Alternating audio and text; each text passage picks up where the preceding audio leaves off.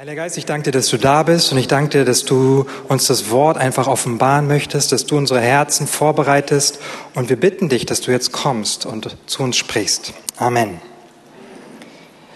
Ich möchte heute mit der Bibelstelle anfangen, Römer 8, eine ganz, ganz bekannte Bibelstelle. Römer 8, Vers 1. So gibt es nun keine Verdammnis für die, die in Christus Jesus sind.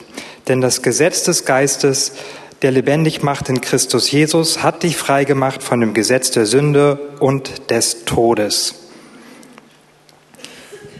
Römer 8 ist so einer der Highlights im Römerbrief und ich habe ihn mir häufig durchgelesen. Dieses Kapitel ist ein sehr kompliziertes Kapitel, wenn ich ehrlich bin. Es ist kein einfaches Kapitel. Ich würde sagen, es ist im Römerbrief das komplizierteste Kapitel. Und ich werde heute nicht über den ganzen Römer 8 sprechen können. Es ist unmöglich. Es ist wirklich unmöglich. Man braucht viele, viele, viele Wochen, um Dinge da zu entfalten, weil da so viele Wahrheiten drin sind. Paulus haut ein Statement nach dem anderen raus mit, mit gewaltigen Aussagen und die sind erstmal verschachtelt und es ist schwierig, alles zu verstehen. Aber ich möchte heute anfangen mit dem ersten Vers. Und das ist ein Vers, den ihr alle kennt wahrscheinlich, der gewaltig ist der große Auswirkungen hat. Und zwar Vers 1, so gibt es nun keine Verdammnis für die, die in Christus Jesus sind. Amen.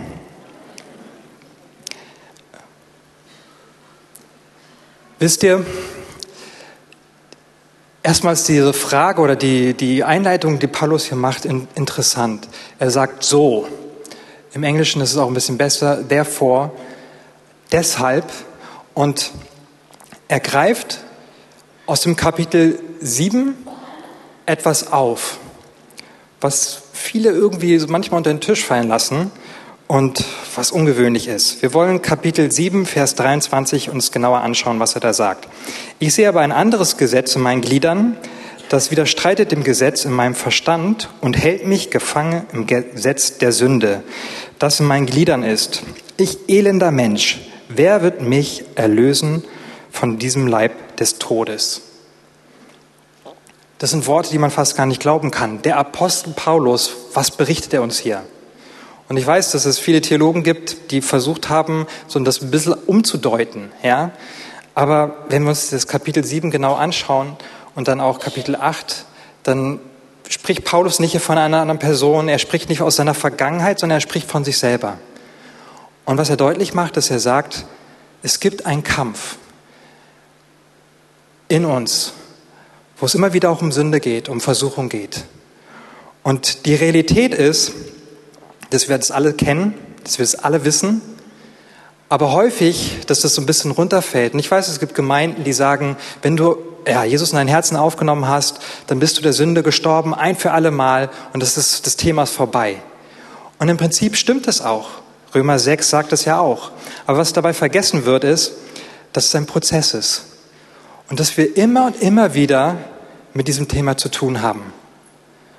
Und Paulus weiß das und er ist ehrlich und er bringt uns das nahe. Und deshalb sagt er, deshalb sagt er, es gibt keine Verdammnis mehr. Und das Interessante an diesem Vers ist, dass Paulus nicht sagt, und ich glaube, die meisten von uns kennen diese, diese Gedanken, okay, ich habe Jesus in mein Herzen aufgenommen, er ist für meine Sünde gestorben am Kreuz und ich habe meine Sünde bekannt und jetzt bin ich frei, es gibt keine Verdammnis mehr. Die meisten sagen, okay, so what, das ist nichts Neues, wunderbar. Aber Paulus geht einen Schritt weiter. Er sagt, es gibt keine Verdammnis grundsätzlich mehr. Weil viele irgendwie dieses, ähm, diese Wahrheit kennen, aber sie so auslegen oder so erleben, dass sie sagen, okay, ich bin frei von der Sünde und dann leben sie ihr Leben und dann fallen sie wieder in die Sünde und dann kommt Verdammnis. Und was machen sie dann? Oh Gott, es tut mir leid. Und sie tun Buße und dann haben sie das Gefühl, okay, ah, ich bin nicht mehr in der Verdammnis. Aber das ist nicht, was Paulus sagt. Paulus sagt, wenn du Jesus aufnimmst, dann gibt es keine Verdammnis mehr. Du springst nicht von Verdammnis raus in Freiheit und dann sündigst du wieder, oh, es tut mir leid, Jesus, oh, Schrott, oh, es tut mir so leid, okay, Jesus reinigt dich und dann ist die Verdammnis wieder weg und dann lebst du dein Leben, oh, und Mist, ich mache wieder einen Fehler, dann springst du wieder in die Verdammnis und sagst, oh Jesus, tut mir leid, und dann springst du wieder zurück in die Gnade und du bist frei. Paulus sagt, nein, es gibt keine Verdammnis mehr. Man könnte es auch übersetzen mit Gericht. Es gibt kein Gericht mehr für dich. Jetzt könnte man sagen, wow, das klingt ja toll. Aber da muss ich mir ja gar nicht mehr entschuldigen. Dann gibt es ja eigentlich gar keine Sünde mehr. Das stimmt auch nicht. Und hier muss man sehr genau sein und achten, dass man nicht in eine andere Richtung geht, die manchmal so auch als Hyper Grace oder Bornhöfer nennt es die billige Gnade, die Cheap Grace, ja, dass man da hineinfällt. 1. Johannes ähm, 1, Vers 8 sagt ganz deutlich, dass wir unsere Sünden bekennen sollen. Und wenn wir denken, wir sind ohne Sünde, so lügen wir. Und wenn wir sie bekennen, dann ist er gerecht und er reinigt uns. Das heißt, wir können noch sündigen und das heißt, wir brauchen seine Vergebung. Der Unterschied ist allerdings, und das ist ein ganz wichtiger Unterschied, dass wir nicht unsere Errettung verlieren, wenn wir sündigen, sondern was passiert, wenn wir sündigen? Und warum sollen wir Gott um Vergebung bitten? Das ist ganz einfach, damit wir wieder in Beziehung zu ihm treten. Ich will euch ein Beispiel geben. Jeder, der hier ähm, Kinder hat, wird es sofort verstehen. Deine Kinder, vielleicht hast du ein Kind, machen wir es besonders einfach, ist gerade in der Pubertät, ja? Und in der Pubertät gibt es so gewisse Dinge, die anstrengend sind für Eltern, habe ich gehört, ja? Es gibt so einen Morgen, manchmal bei Kindern, ich hatte den auch gehabt, da wacht man auf und sagt, ich weiß alles, ja? Und das lässt man seinen Eltern auch gerne wissen.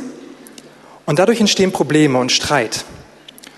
Und als Elternteil würde ich nie auf die Idee kommen, wenn ich im Streit mit meinen Kindern lebe oder wenn meine Kinder gegen mich sündigen, wenn sie ungehorsam sind, wenn sie rebellisch sind, dass ich sage, okay, jetzt ist vorbei, du bist nicht mehr mein Kind. Du bist enterbt. Auf Wiedersehen. Ja? Erst wenn du auf den Knien angekrochen kommst und wirklich ernsthaft um Verzeihung bittest, dann vielleicht dann vergebe ich dir. Und dann bist du wieder mein Kind. Das tut keiner, ja? Du musst noch hier bleiben, die Geschichte geht gut aus, okay? Wir alle, die wir Kinder haben, wir lieben unsere Kinder. Selbst wenn sie uns zu Tode nerven, wir lieben sie und das wird nichts daran ändern, was sie tun. Sie werden immer unsere Kinder bleiben. Aber Ungehorsam, Streit zerstört Beziehung. Es macht Beziehung kaputt. Und das ist eigentlich, was im 1. Johannes oder auch an anderen Stellen steht. Ist eine Wiederherstellung der Beziehung. Aber es ist keine Verdammnis, die auf uns kommt. Und es ist so wichtig, dass wir das verstehen. Es ist so wichtig, dass wir das verstehen. Und ich glaube, dass die meisten von uns selbst dieses Prinzip verstehen, aber dass es häufig nicht in unser Herz gefallen ist. Und das geht einher, dass wir manchmal das Gefühl haben, vielleicht ist da keine Verdammnis, aber ich bin nicht gut genug. Vielleicht gibt es Dinge, die da entstehen in unserem Herzen, die wir alle kennen. Und das ist Scham, das sind Schuldgefühle. Wir sind in der Anbetung, wie heute Morgen vielleicht. Wir heben unsere Hände zum Herrn und wir wollen ihn ernsthaft anbeten. Und was passiert? in unserem inneren Auge erscheint ein Bild oder ein Film von den ganzen Fehlern, die wir in der letzten Woche getan haben. Vielleicht kennt es der eine oder andere von euch. Was wir gesagt haben, was wir gedacht haben, was wir vielleicht falsches geguckt haben. Und dann kommt so eine Stimme in dir auf, die ganz leise, aber ziemlich ähm, penetrant dir sagt, du willst Gott anbeten? Das ist ja interessant. Das ist ja interessant. Was war denn mit der Situation letzte Woche gewesen? Oder eine andere Situation. Du bist zu Hause und du hast ein ganz wichtiges Gebetsanliegen. Vielleicht ist jemand in deiner Familie oder in der Umgebung krank und du sagst, Herr, bitte greif ein, greif ein. Und du betest und während du betest, kommt diese Situation in deinen Augen. Ja, Gott heilt wirklich, aber Bei dir? Weißt du noch, was du letzte Woche dir angeschaut hast? Bist dir wirklich sicher? Erstmal musst du das und das tun. Und dann, vielleicht, aber auch nur vielleicht, heilt Gott dann. Ich bin mir nicht sicher. Ich glaube, die meisten, die allermeisten von uns kennen diese Stimme in unserem Kopf. Und wer das nicht tut, er lügt.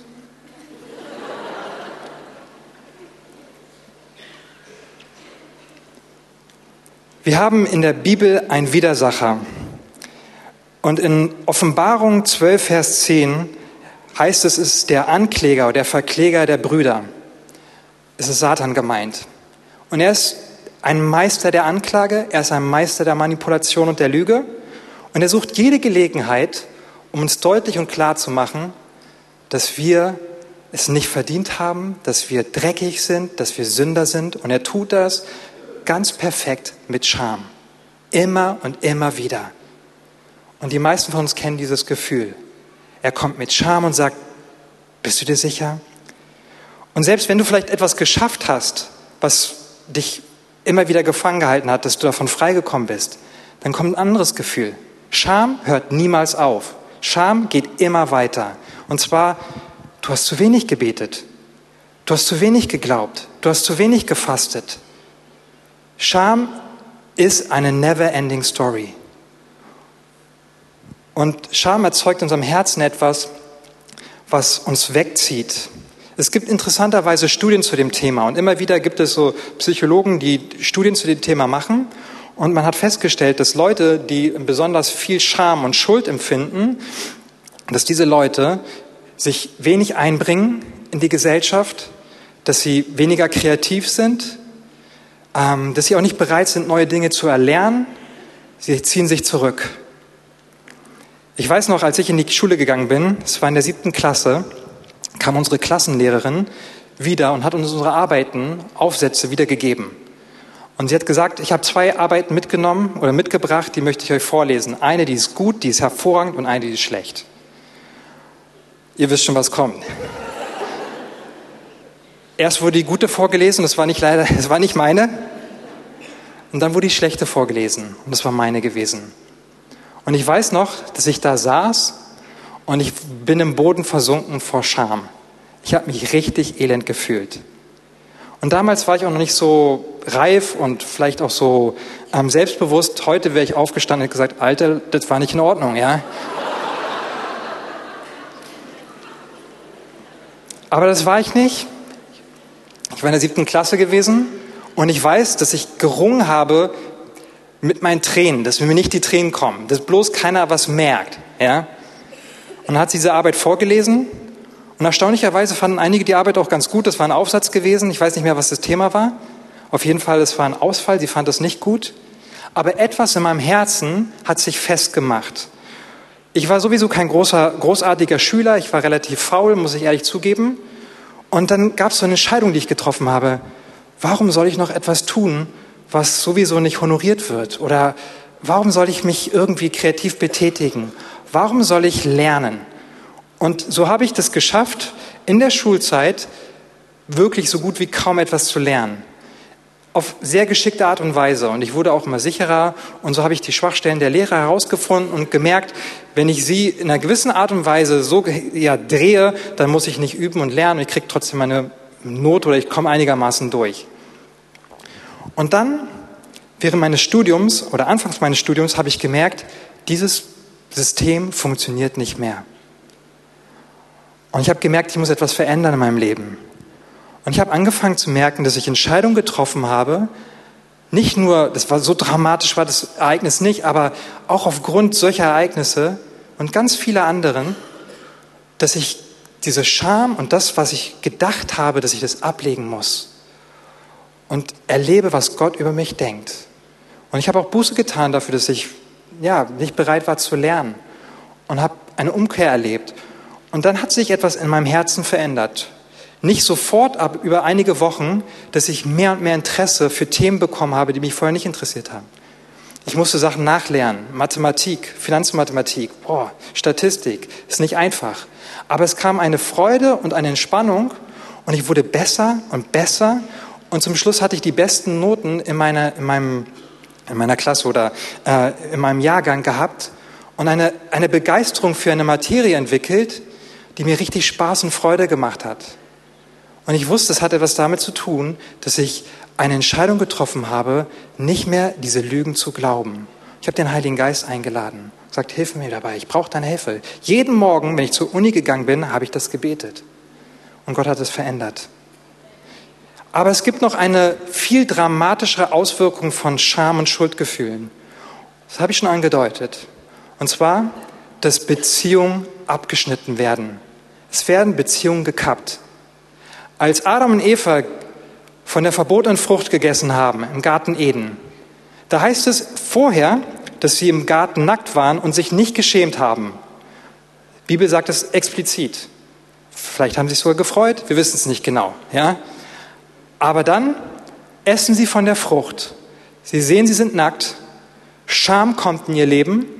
Mit der Sünde ist auch die Scham in das Leben der Menschen gekommen. Und was haben sie getan? Sie haben sich versteckt vor Gott. Sie sind geflüchtet. Sie haben sich ja, erstmal versucht, irgendwie Kleidung da zu basteln aus irgendwelchen Sträuchern. Ähm, und dann haben sie sich versteckt vor Gott. Und Gott hat sie gesucht. Scham versucht dich zu trennen von Gott. Und das ist das Prinzip. Das ist eigentlich das Ziel vom Feind. Er möchte dich stoppen, dass du in eine Beziehung mit dem Herrn gehst. Er möchte dir sagen, du bist es nicht wert, du darfst es nicht. Und Scham ist so fies, ähm, dass du, merkst, oh, ja, stimmt ja irgendwie, du ziehst dich zurück, du gehst auf Distanz, du gehst auf Distanz zu anderen Menschen und in letzter Konsequenz gehst du auch Distanz zu Gott weil du dich nicht wertvoll fühlst.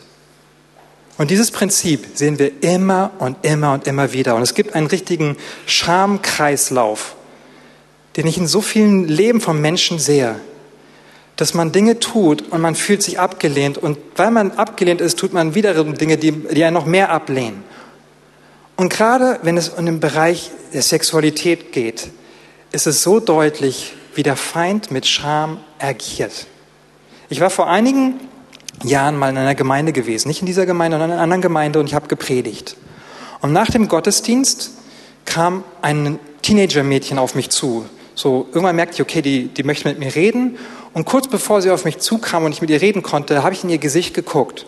Und wenn ich ein Wort, mit einem Wort dieses Mädchen beschreiben würde, war es Scham. Alles in ihrem Gesicht, alles, ihr ganzer Ausdruck, wie sie gelaufen ist, war Schuld und Scham. Und dann kam sie zu mir hat sich kurz vorgestellt und hat ihre Lebensgeschichte ganz kurz erzählt.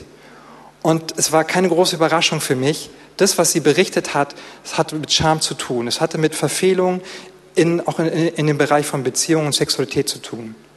Und dann habe ich ihr gesagt, weißt du was?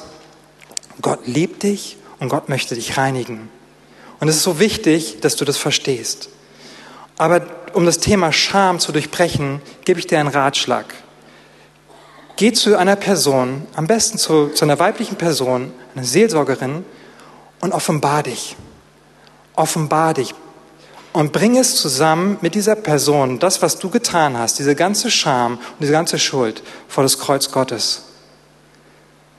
Und das ist so ein Trick, den ich im Laufe der, der Jahre meines Lebens immer wieder praktiziere. Wenn ich in irgendwelche Dinge ähm, oder wenn der Feind versucht, mich in Dinge hineinzuziehen, dann ist, was ich tue, dass ich sofort sage, ich lasse diese Scham nicht zu und ich offenbare mich einer Person.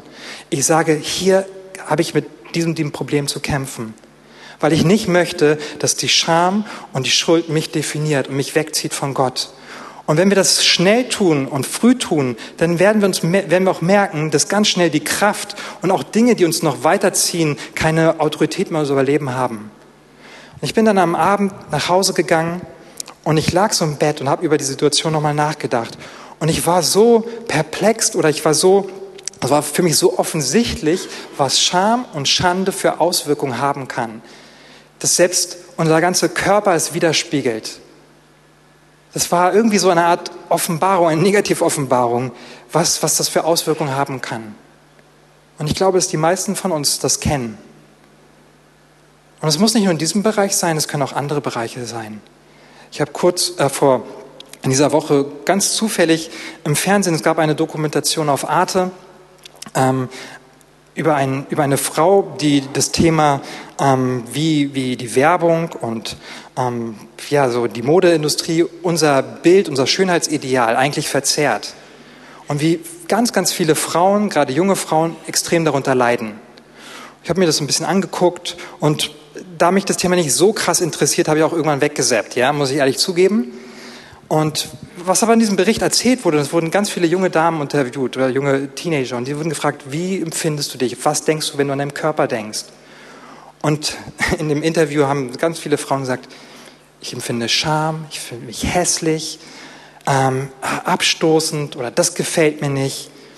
Und das Verrückte ist, dass wir in einer Welt leben, ähm, die uns etwas vorgaukelt, wie wir zu sein haben. Und ich weiß das aus meiner eigenen Erfahrung. Ich bin vom Beruf auch Grafikdesigner habe früher jetzt nicht mehr so viel ähm, auch Retusche gemacht. Und wenn ich mir Bilder angucke auf Covers oder Magazinen, dann weiß ich, das, was man dort sieht, ist nicht real. Und jetzt bin ich mehr in dem Filmbereich tätig und es gibt auch Kollegen von mir, die sich nur damit beschäftigen, ähm, bei, in, in Spielfilmen Falten, Pickel, was auch immer wegzuretuschieren. Und das ist bei Bewegtbildern deutlich komplexer, weil man das Gesicht tracken muss und all das. Und das ist eine echt ätzende Arbeit. Aber wir tauschen uns manchmal so aus und erzählen so über lustige Dinge, die wir dann sehen und die dann andere nicht sehen dürfen. Ja? Aber wir, wir gaukeln eine Realität vor und das Verrückte ist, dass die Leute das glauben. Und Scham sich manifestiert. Und das, dann zum Schluss dieser Dokumentation habe ich wieder ein bisschen zu, zurückgesäppt. Dann hat diese Frau, die da durch die ganze Welt gereist ist und, und, und diese Frauen interviewt hat, dann erzählt, dass wir feststellen müssen, dass wir wertvoll sind und dass wir Frieden mit unserem Körper schließen sollen und dass wir ihn annehmen und umarmen sollen und dass es nicht wichtig ist, was andere Leute über uns denken. Klingt toll, habe ich gedacht aber es hat nichts mit der Realität zu tun. Und da ist ein krasser Gedankenfehler drin. Und der Gedankenfehler ist der, dass ich selber aus meiner eigenen Kraft mich selber definieren und mir Wert zusprechen kann. Um diesen Punkt euch zu veranschaulichen, habe ich euch ein Bild mitgebracht. Können wir das Bild mal zeigen? Ah. Könnt ihr es sehen? Ist schwer zu erkennen. Ah, jetzt ist es besser zu erkennen. Wer von euch kennt dieses Bild? Zwei Leute, eine Leute, eine Person? Hier da hinten, zwei? Okay. Interne Notiz für mich. Gemeinde, schlechte Allgemeinbildung. Kein Interesse für Kultur. Okay. Ähm, dieses Bild wurde von einem Künstler gemalt, und zwar ganz früh in seiner Schaffensphase, und zwar 1905. Dieses Bild heißt Der Junge mit der Pfeife. Und wenn man genau hinguckt, sieht man, dass ähm, diese Person eine Pfeife in der Hand hat.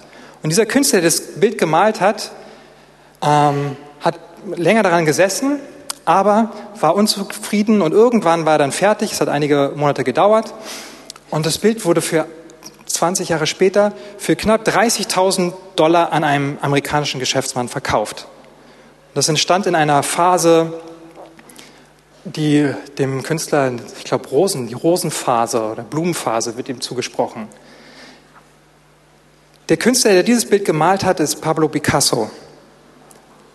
Und genau 99 Jahre später, 2004, wurde dieses Bild ein Meter mal ähm, 80 Zentimeter, bei Sothersby für 104 Millionen Dollar verkauft. Also für über 100 Millionen Dollar. Ähm, es war das erste Bild einer Privatauktion, das diese Summe nach der Tausendwende erreicht hat. Es gibt dann weitere Bilder, aber die kanntet ihr schon, deswegen habe ich die nicht mitgebracht oder ich konnte ich nicht zeigen, weil die nicht ganz jugendfrei sind. Ähm, das höchste ist, glaube ich, liegt bei 450 Millionen. Die Frage, die ich euch stellen möchte, ist, ist dieses Bild 100 Millionen Dollar wert? Die meisten von euch würden nicken. Und ich sage euch, dieses Bild ist so viel wert. Es ist jeden einzelnen Cent wert. Und ich möchte euch auch erklären, warum. Nicht, weil die Ölfarbe so teuer ist oder der Rahmen oder whatever, sondern ein ganz einfacher Grund, weil jemand bereit ist, so viel Geld zu bezahlen. Das ist der einzige Grund. Du definierst nicht deinen Wert, sondern immer jemand anders. So funktioniert Ökonomie, so funktioniert unsere Welt. Meine Frage jetzt an dich ist, wie viel bist du wert? Und die Antwort ist ganz einfach, du bist so viel wert, dass Gott seinen einzigen Sohn gegeben hat. Er hat alles gegeben. Er hat alles gegeben für dich. Und er hat den ewigen Preis. Es gibt fünf oder sechs Bibelstellen, wo vom ewigen Opfer gesprochen wird. Er hat alles gegeben. Er definiert, wie viel du wert bist. Die Sache ist die, und jetzt kommen wir zurück zum Römerbrief und zur Verdammnis, dass wir das wahrscheinlich alle kennen, aber dass wir das wenig erleben. Und deswegen ist mir diese Bibelstelle mit der Verdammnis so enorm wichtig. Warum? Weil wir eine Offenbarung vom Heiligen Geist brauchen. Lasst uns Römer 8 vielleicht mal ein bisschen genauer anschauen. Ähm, in Römer 8, 1, Vers 4 heißt es, dass der Heilige Geist uns mit Jesus verbindet und uns zeigt, was er getan hat. Römer 8, 5, 8 heißt es, er reinigt uns und heiligt uns und verändert unsere Herzen. In Römer 12, 8, 12 bis 17, der Heilige Geist offenbart uns, dass wir Kinder Gottes sind, unserem Geist offenbart er es und dass wir Miterben Christi sind. In Römer 8, 18, 32, dass wir Anteil an seiner Herrlichkeit haben. Und dann gibt es diesen ganz bekannten Satz, den wir fast alle kennen. Und das ist dann die Schlussfolgerung, die Paulus daraus zieht, dass er sagt, nichts kann uns trennen von der Liebe des Vaters. Ich bin gewiss, 38, dass weder Tod noch Leben, weder Engel noch Mächte noch Gewalten, weder Gegenwärtiges noch Zukünftiges, weder Hohes noch Tiefes noch irgendeine andere Kreatur uns scheiden kann von der Liebe Gottes, die in Christus Jesus ist, unserem Herrn. Das bringt Paulus hier auf den Punkt und das offenbart uns der Heilige Geist. Es ist interessant, dass im Römerbrief, in Kapitel 8, aber auch an anderer Stelle, Paulus hier vom Geist Christi spricht. Ich habe das häufig überlesen. Ich habe mich nie gefragt, warum spricht Paulus hier plötzlich vom Geist Christi? Es ist ganz eindeutig der Heilige Geist gemeint. Und ich bin auf ein Buch gestoßen von Gordon Fee. Ähm, das ist ein bekannter Theologe, der hat das Buch geschrieben, Der Geist und die Gemeinde. Ist 20 Jahre alt und es gibt zwei Varianten von dem Buch. Eine akademische, wissenschaftliche Variante und dann gibt es eine, die ist ein bisschen kompakter. Und dort macht er den Punkt und der ist sehr eindrucksvoll. Er erklärt, Paulus benutzt dann den Begriff Geist Christi, wenn er etwas deutlich machen möchte. Und zwar, dass der Heilige Geist uns die Werke Christi offenbaren möchte. Und er möchte uns zeigen, der Heilige Geist und Christi, Jesus, sie sind eine Einheit.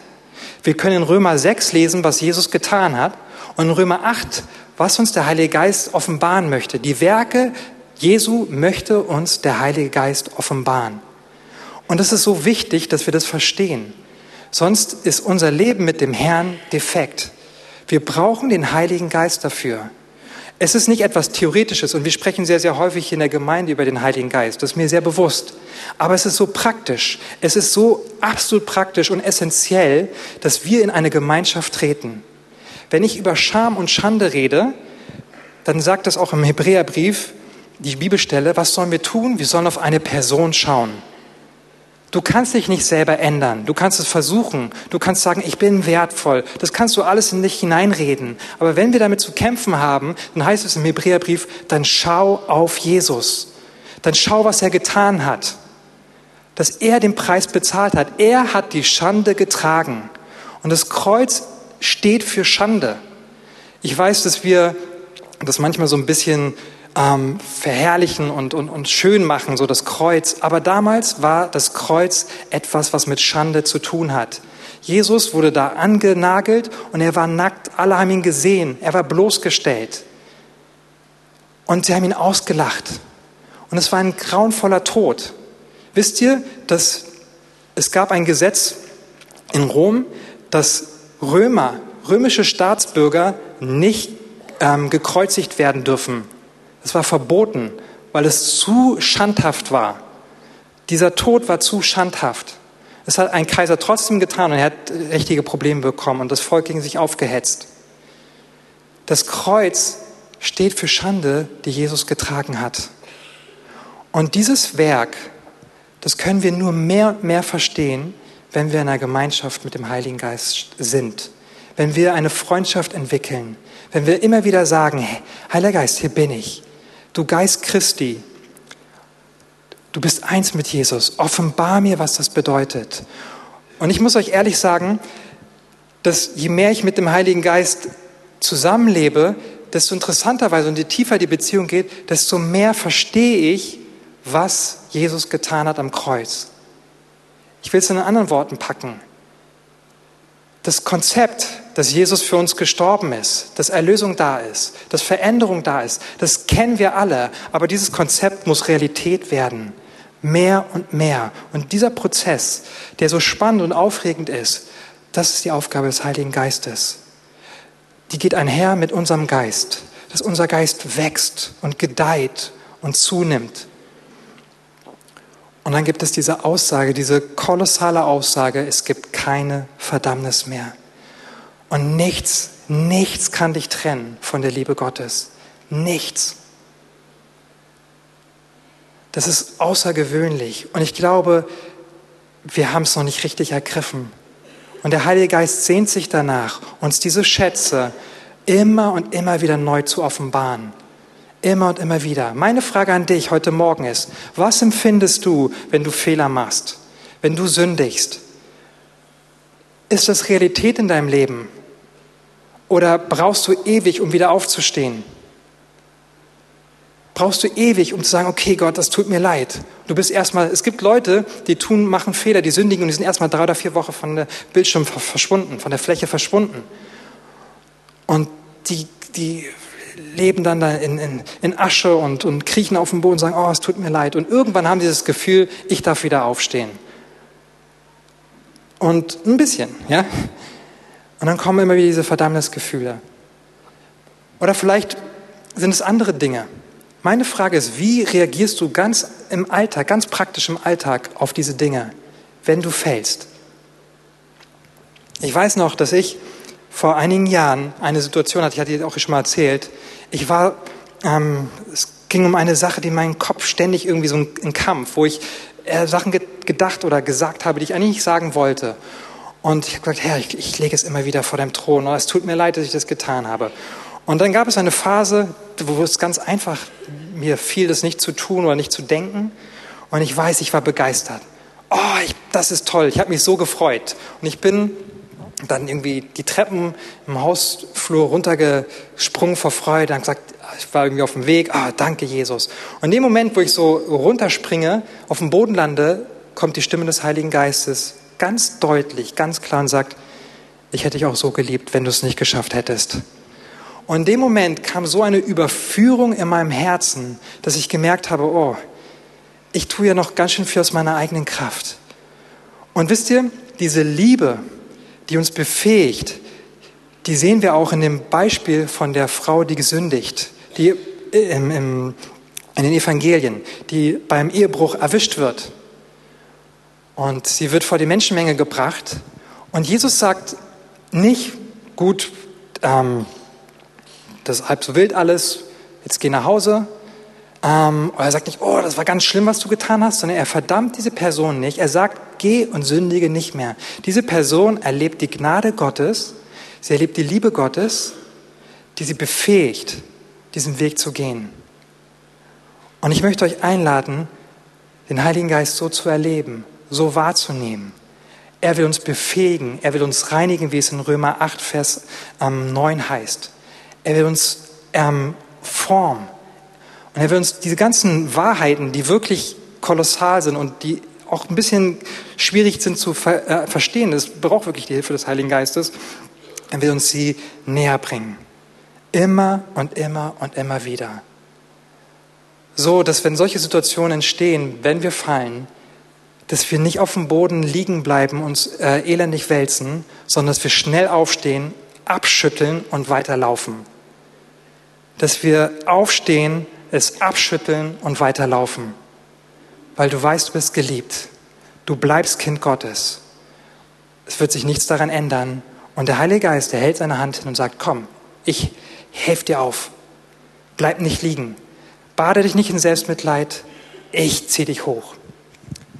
Heiliger Geist, ich danke dir, dass du hier bist. Und ich danke dir, dass du uns diese Wahrheit Gottes, die Wahrheit Christi offenbaren möchtest, dass es keine Verdammnis mehr gibt. Und ich danke dir für diese kolossale, diese gewaltige Aussage.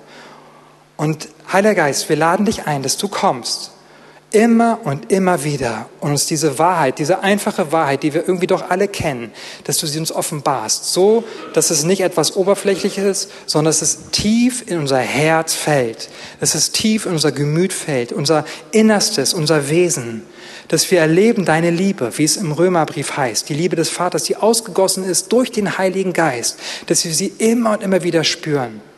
Und wir merken, dass uns nichts trennen kann von dieser Liebe. Ich danke dir, dass du, Jesus, alles am Kreuz getragen hast, dass du alle Schuld und alle Scham am Kreuz getragen hast. Und ich danke dir für Freiheit. Ich danke dir für eine Freiheit. Eine Freiheit, die nicht kurzzeitig währt, sondern die ewiglich ist.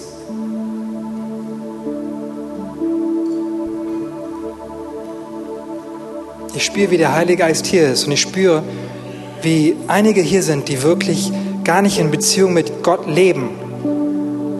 Und du hörst, dass es keine Verdammnis mehr gibt. Du hörst, dass du angenommen bist. Und das klingt wie ein, ein, ein, ein, ja, wie ein Hauptgewinn im Lotto. Und so ist es. Der Preis wurde bezahlt. Und ich möchte dich einladen, wenn dich das betrifft, gleich im Dienstteil hier nach vorne zu kommen und diesen Herrn kennenzulernen, einzuladen. Aber ich möchte auch die Leute einladen, die wirklich von Scham und Schande zugemüllt sind, die erleben, wie diese Wahrheit, die ich heute gepredigt habe, nicht in ihrem Herzen ist, sondern wie immer wieder Anklage, wie immer wieder Schuld und Scham da ist. Und wir wollen mit dir beten und wir wollen dich segnen und dich ermutigen, auf den Herrn zu schauen, wie es im Hebräerbrief heißt. Er ist der Vollender. Und wir wollen dich segnen, dass du erlebst, wie eine Beziehung mit dem Heiligen Geist, wie sie Spaß macht, wie sie Freude bringt, wie sie dich aufbaut, wie sie Veränderung schafft. Und wie du aus diesem Thema aus diesem Thema von Schuld und Scham rausbrechen kannst. Wie es ein Ende hat. Stell dir mal vor, du wachst morgens auf. Und es gibt dann diese Stimme, die sagt, oh, du bist nicht gut genug. Sie begleitet dich den ganzen, ganzen Tag, morgens, mittags, abends. Die ist immer da. Und wie diese Stimme mehr und mehr abnimmt und du in eine Freiheit hineinkommst, ein geliebtes Kind bist. Es ist ein Prozess ohne Frage, aber er kann heute Morgen anfangen. Wir möchten natürlich auch für die beten, die in anderen Nöten sind, die in Krankheiten sind. Ähm, wir glauben, dass Gott heilt und Gott befreit. Also lasst uns kurz darauf reagieren und dann werde ich den Gottesdienst schließen. Es gibt keine Verdammnis mehr. Damit möchte ich euch entlassen. Geht und sündigt nicht mehr. Und wenn, dann kommt nächste Woche wieder Tut Buße. Nein. Aber ich würde mich freuen, wenn ihr trotzdem nächste Woche oder heute Abend kommt. Habt eine ganz starke Woche, habt einen ganz starken Sonntag und ja, Gottes Segen. Amen.